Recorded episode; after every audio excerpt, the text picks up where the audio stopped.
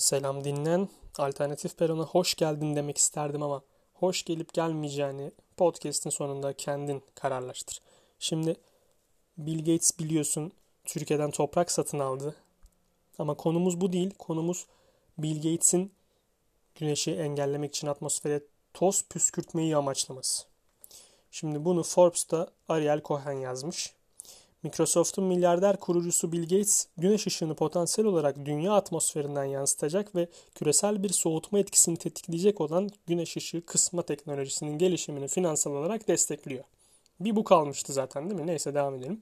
Harvard Üniversitesi bilim adamları tarafından başlatılan stratosfer kontrollü pertürbasyon deneyi yani SCOPEX, bu çözümü toksik olmayan kalsiyum karbonat dozunu atmosfere püskürterek incelemeye amaçlıyor küresel ısınmanın etkilerini dengeleyebilecek güneşi yansıtan bir aerosol. Güneş jeomühendisliğinin etkinliğine ilişkin yaygın araştırmalar tartışmalar nedeniyle yıllardır durdurulmuştu. Muhalifler bu tür bir bilimin hali hazırda tanık olduğumuz ısınma eğilimlerinden farklı olmayan hava modellerinde aşırı değişiklikler de dahil olmak üzere öngörülemeyen risklerle birlikte geldiğine inanıyor. Çevreciler de benzer şekilde azaltma stratejisindeki dramatik bir değişikliğin mevcut tüketim ve üretim modellerinde çok az veya hiç değişiklik olmadan sera gazı yaymaya devam etmek için yeşil ışık olarak değerlendirileceğinden korkuyorlar. Scopex, İsveç uzay şirketinin 12 mil yani 20 kilometre yükseklikte bilimsel ekipman taşıyan bir balonun fırlatılmasına yardım etmeyi kabul ettiği İsveç'in Kiruna kasabası yakınlarındaki bu Haziran ayında erken araştırmalarında küçük bir adım atacak. Fırlatma herhangi bir stratosferik aerosol salmayacaktır daha ziyade balonu hareket ettirmek ve iletişim ve operasyonel sistemleri incelemek için bir test görevi görecek. Başarılı olursa bu atmosfere az miktarda kalsiyum karbonat tozu salacak ikinci bir deneysel aşamaya doğru bir adım olabilir. Harvard Üniversitesi'nde uygulamalı fizik ve kamu politikası profesörü olan David Keat, jeomühendisliğin pek çok gerçek endişesini kabul ediyor kalsiyum karbonat serbest bırakılana ve daha sonra çalışılana kadar hiç kimsenin ne olacağını bilmediği doğrudur. Keith ve diğer Scopex bilim insanları 2017'de tozun ozon tabakasını yok eden moleküllerle reaksiyona girerek ozon tabakasını doldurdurabil doldurabileceğini öne süren bir makale yayınladılar.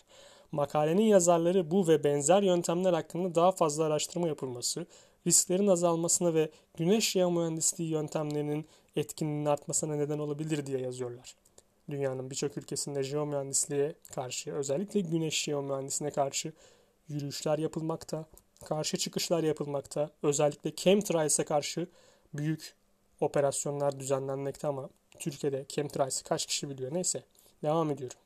Gezegeni soğutmak için gereken tam kalsiyum karbonat miktarı bilinmiyor ve Scopex bilim adamları da benzer bir şekilde iş için en iyi stratosferik aerosol olup olmadığını doğrulayamıyor. İlk araştırmalar maddenin aerosolleri sülfatlayan radyasyonu çok daha az absorbe ederek önemli ölçüde daha az stratosferik ısınmaya neden olan ideale yakın optik özelliklere sahip olduğunu ileri sürüyorlar. Deneyin amacı budur. Güvenli deneysel miktarda kalsiyum karbonat salındığında balon içinde uçacak, atmosferik reaksiyonları önleyecek ve ortaya çıkan dinamikleri kaydedecektir. Projenin baş araştırmacısı Frank Koch sonuçların ne getireceğini bilmiyor. Mükemmel aerosol stratosferik kimyaya anında müdahale etmeyecekti. Yapacağı tek şey maksimum güneş ışığını dağıtmak ve dolayısıyla gezegeni soğutmaktır. Jeomühendisliğin savunucuları sülfürik külün atmosfere girmesinden kaynaklanan volkanik patlamaların küresel soğutma etkilerine atıfta bulundular. Endonezya'daki Tambora Dağı'nın 1815 patlaması yazsız yıl ile sonuçlanırken 1991'de Filipinler'deki Pinatubo Dağı'nın patlaması küresel ortalama sıcaklıkları 0,5 derece düşürdü. Hükümetler Arası İklim Değişikliği Paneli tarafından hazırlanan bir rapor, Scopex prosedürünün küresel sıcaklıkları yılda 1 10 milyar dolardan fazla olmamak üzere tam 1,5 derece düşürebileceğini öne sürdü. Her şey para diyorsunuz yani. Yine bu sıcaklık düşüşleri ciddi riskler de beraberinde getirir. 1815'teki donma sıcaklıkları kıtlığa yakın koşullarda mahsullerin başarısız olmasına neden oldu. İngiliz bilim insanları Alaska ve Meksika'daki volkanik patlamalardan kaynaklanan stratosferik aerosolleri Afrika'nın Sahel bölgesindeki potansiyel kuraklık nedeni olarak gösterdi. Abi size göre inekler de küresel ısınma yapıyor. Fabrikalar değil neyse. Küresel iklimin büyük ölçüde bozulması istemeyen sonuçlar doğurabilir. Yüksek nüfuslu bölgeleri olumsuz etkileyebilir ve başka bir mülteci krizi yaşanabilir. David Keith bu tür testlerin neden olduğu ikincil zararları daha küçük ulusların telafi etmek için bir risk havuzu oluşturulmasını önerdi. Ancak böyle bir ödeme yaşanmaz koşullar nedeniyle yerlerinden edilenler için pek rahat olmayabilir. ABD, Brezilya, Arabistan 2019 BM küresel jeomühendislik planları değerlendirmesini engelledi. Bu tür bir deneyin risklerini, kazananlarını ve kaybedenlerini ve akılda tutularak en iyi nasıl değerlendireceğini, ilerleneceğini değerlendirmek için uluslararası işbirliği gerekecektir. Güneş jeomühendisliğine bağlı bilinmeyen riskler göz önüne alındığında OECD ülkeleri bu tür çabaları sınırlı ve dikkatli araştırma ve deneylerle desteklese bile ekonomik açıdan çekici, yenilenebilir enerji teknolojisi geliştirme çabalarına devam etmelidir diye yazmış.